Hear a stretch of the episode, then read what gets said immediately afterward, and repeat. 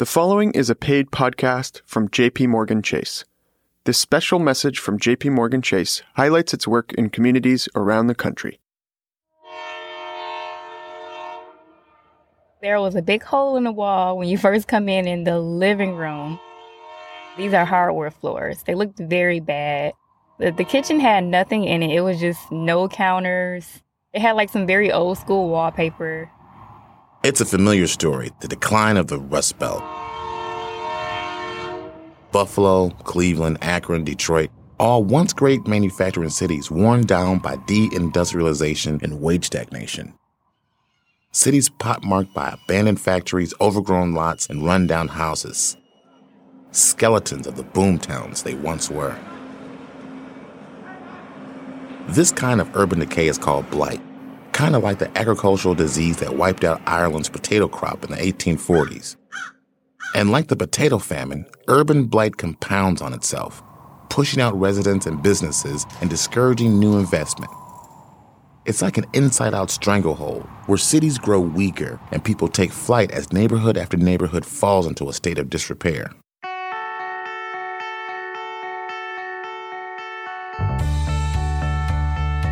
I'm Brian Babylon, host of three paid episodes of Placemakers from JP Morgan Chase. In these episodes, I'm taking you to a few different cities to investigate game changing revitalization projects spearheaded by JP Morgan Chase. To kick it off, we're headed to Detroit, where the city has been working hard to get back on its feet after bankruptcy in 2013.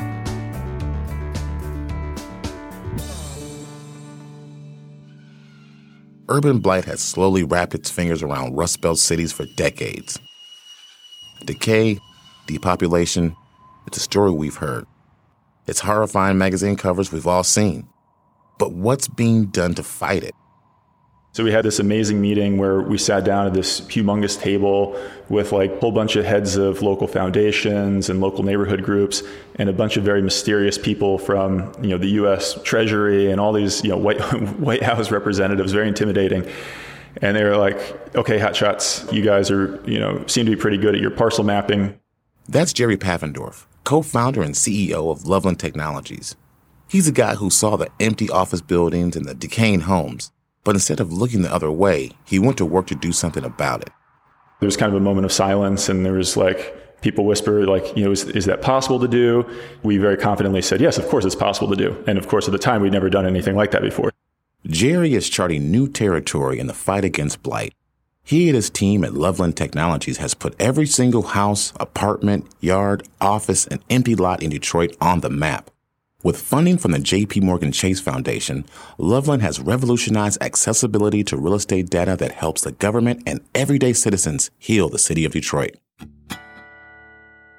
Today, we're going to dig into how Jerry and his team have been able to kickstart this healing process.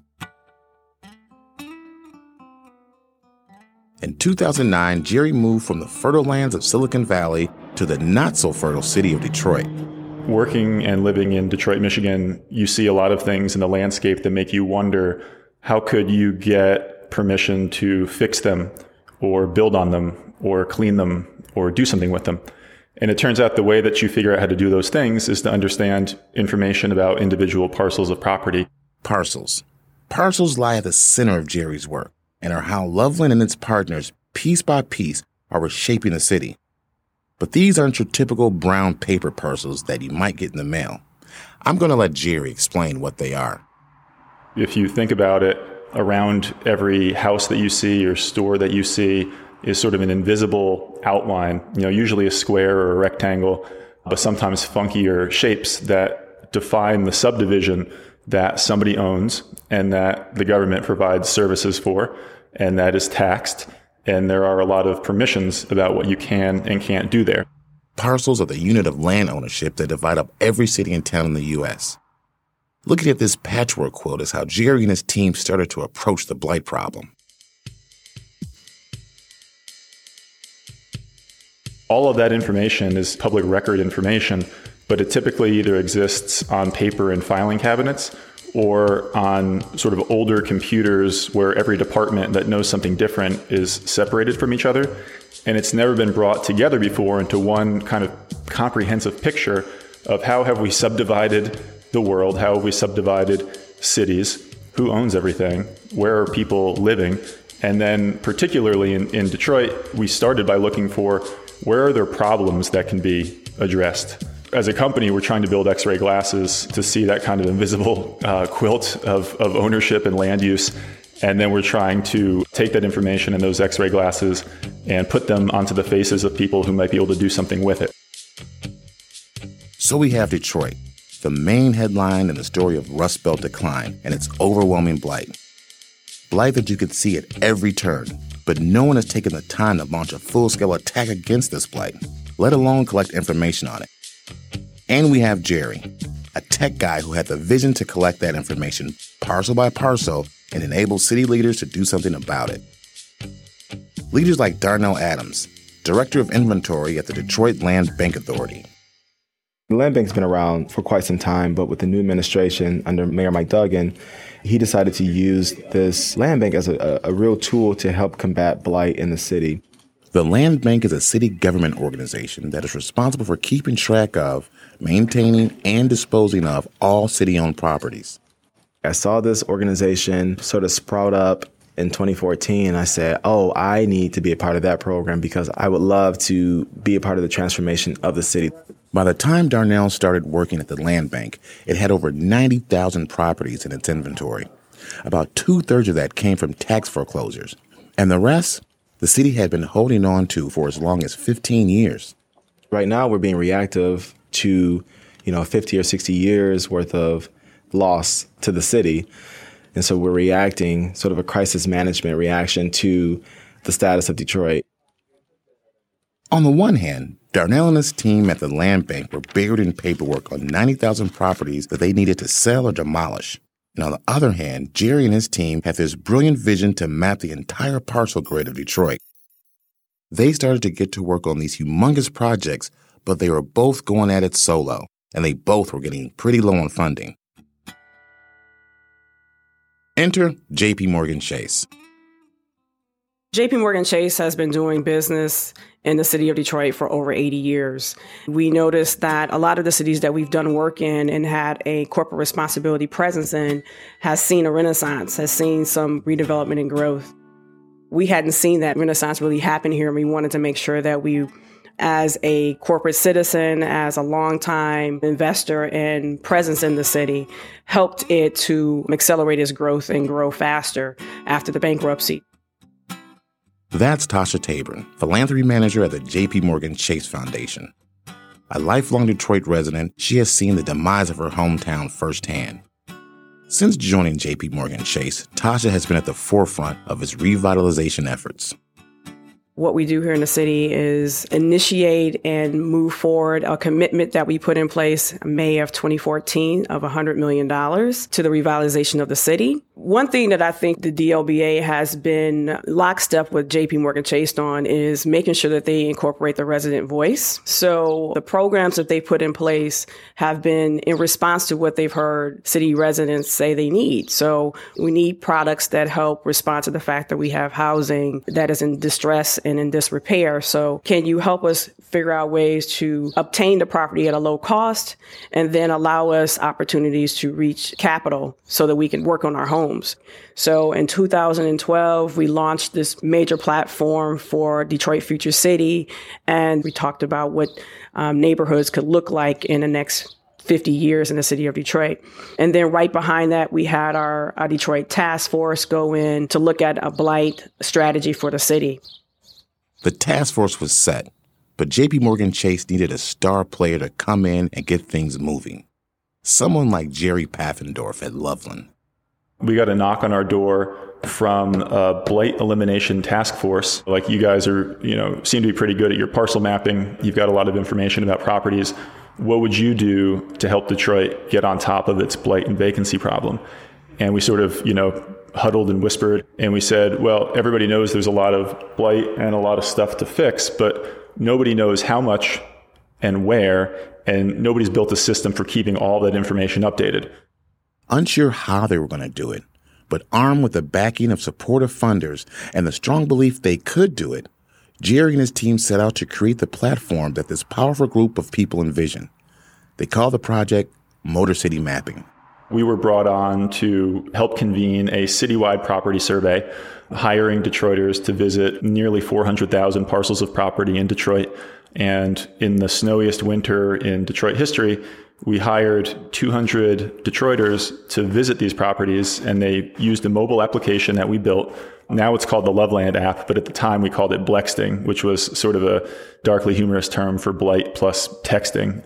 People used Blexting to see which parcels had not yet been visited, and you would touch a parcel, look at it, take a picture, and then tap through a series of questions. This project was huge. The project at the time had a very much a feeling of like NASA or something like that. You know, had like a kind of like a moon landing feel. I mean, mission controls. You know, of course, we had to call the room that that we were working out of, and so we had these big, beautiful dashboards where all the surveyors were blue dots, kind of cruising around the city, and all the photography is streaming in in a live like Twitter, you know, fire hose feed. Um, but rather than tweets, it was the descriptions and, and imagery of every property in the city. What happened next was that the parcel map went from having just outlines of properties and zones to having real, usable information. 200 people in the course of about 40 workdays were able to visit all 400,000 some properties, and parcel by parcel, a picture of the city emerged that had never been seen before. What emerged from that picture, which is sort of like the first picture of Detroit from space, you know, as far as like occupancy and condition, goes was that they found between 50 and 60,000 vacant buildings, just a tremendous number of, of, vacant buildings, in addition to other indicators of blight and dumping and the kind of the world of blight indicators.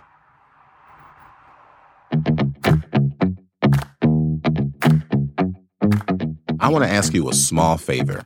Here at Placemakers, we want to learn more about our listeners and their opinions. We know you guys have strong opinions. So, we created a quick survey that we'd love for you to take. Those who fill it out will be automatically entered for a chance to win a $500 Amazon gift card. To fill out the survey, go to slate.com slash survey one. That's slate.com slash survey O-N-E.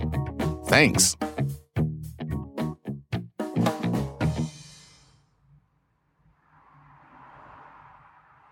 In less than two months, Jerry and his Blexting force were able to collect information about and visually map 400,000 properties in Detroit.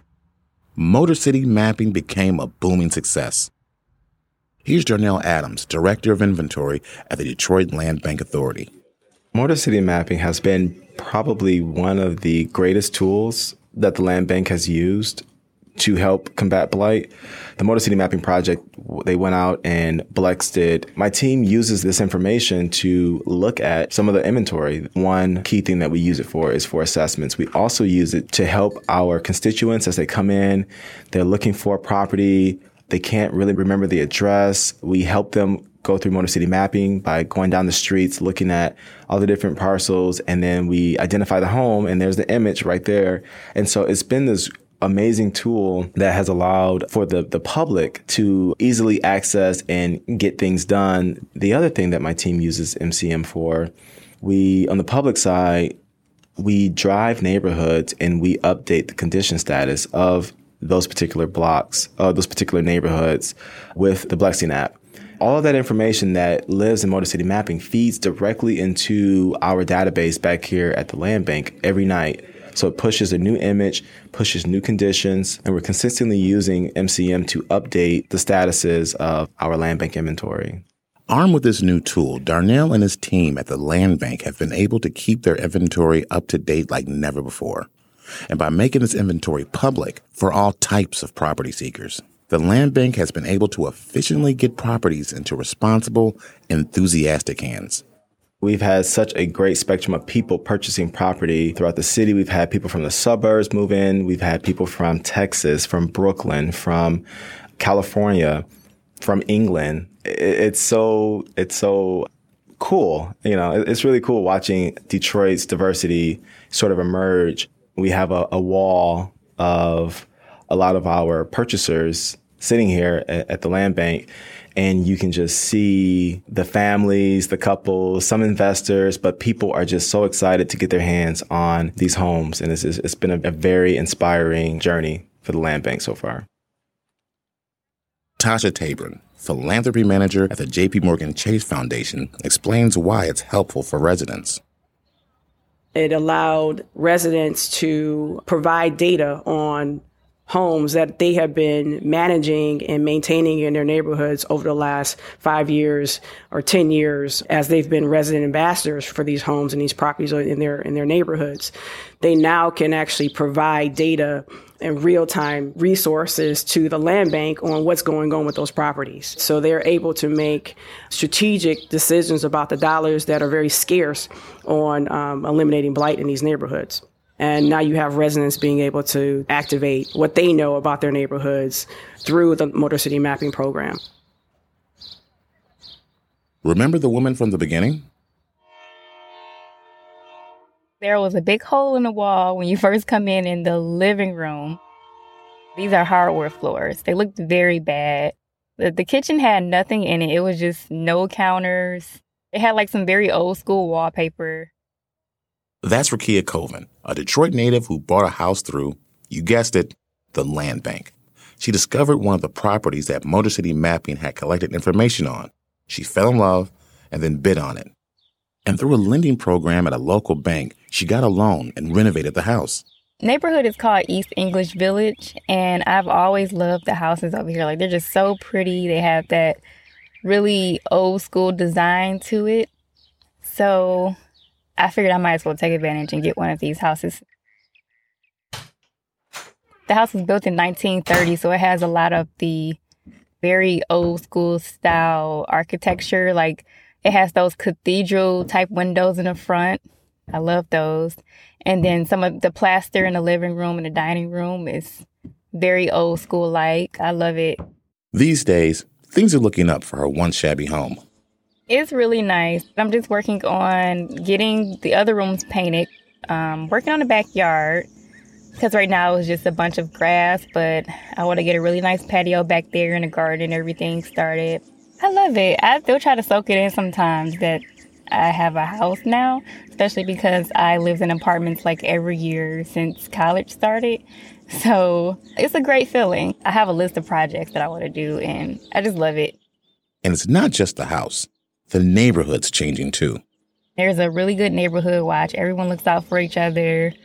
There's newsletters that goes out every month to everyone's doorstep. Uh, we have a fitness park that was just added. We even have garden clubs. It's everything. From abandoned homes and lots to garden clubs, the city of Detroit is tackling blight parcel by parcel, block by block. Thanks in large part to Loveland, Motor City Mapping, and the donors that made it all possible. Here's Jerry Paffendorf, CEO of Loveland Technologies. It's really become an, an indispensable tool for the land bank and the Detroit Building Authority and neighborhood groups across the city who are trying to keep track of and strategize around working and, and healing properties. I think heal is the right word in a lot of cases in Detroit. They really do need to be healed the funding from Chase has been amazing in kind of creating a, a, data sort of commons where those multiple parties I talked about, you know, the, the city, investors, neighborhood groups, researchers, nonprofits, all benefit and it amplifies the work that each of those parties is doing already. So without the kind of funding that Chase has given here, then a transformative project like this just, just doesn't exist because nobody else is going to pay for it to happen. Seeing the huge impact this kind of philanthropy can have in places like Detroit, JP Morgan Chase has started to help Loveland bring its platform to other Rust Belt cities. One of the really cool things about that is as we've gotten to know the team better and they've seen the success and the results that we've had in town, both from like, I don't want to call it nerdy, but it is what it is, both from like the nerdy, like the, the pure data side, but also how a project like this engages both the residents and the city employees in a way that's not nerdy at all. That's like sort of magic. They've been very interested in helping replicate the model in other cities and places around the country. And so we've been fortunate that um, after Detroit, um, we're actually just about to start doing a similar project in Cleveland, Columbus, and Cincinnati. Our vision is really to kind of turn the lights on across America as far as who owns everything, how is everything being used, where are there problems to be solved, how can we plan and build and conserve better than we have before. Loveland has changed how the city of Detroit looks at and deals with its pervasive blight. And it's clear their work has only just begun. I'm Brian Babylon, and this has been a paid episode of Placemakers from JP Morgan Chase. Subscribe to Placemakers wherever you get your podcasts and head to jpmorganchase.com to learn more about JP Morgan Chase's corporate responsibility program. Next time, I'll be down south on the streets, well, A Street, in one of my favorite cities in America, New Orleans. I'll be hanging out on Oretha Castle Haley Boulevard, a site where philanthropy, commerce, and culture have mixed together to turn a downtrodden thoroughfare back into a bustling neighborhood center. This paid episode of Placemakers from JP Morgan Chase was produced by Panoply Custom Studios. Our theme music was written and performed by Robin Hilton, and a very special thanks to Tasha Tabron, Jerry Paffendorf, Darnell Adams, and Rakia Colvin.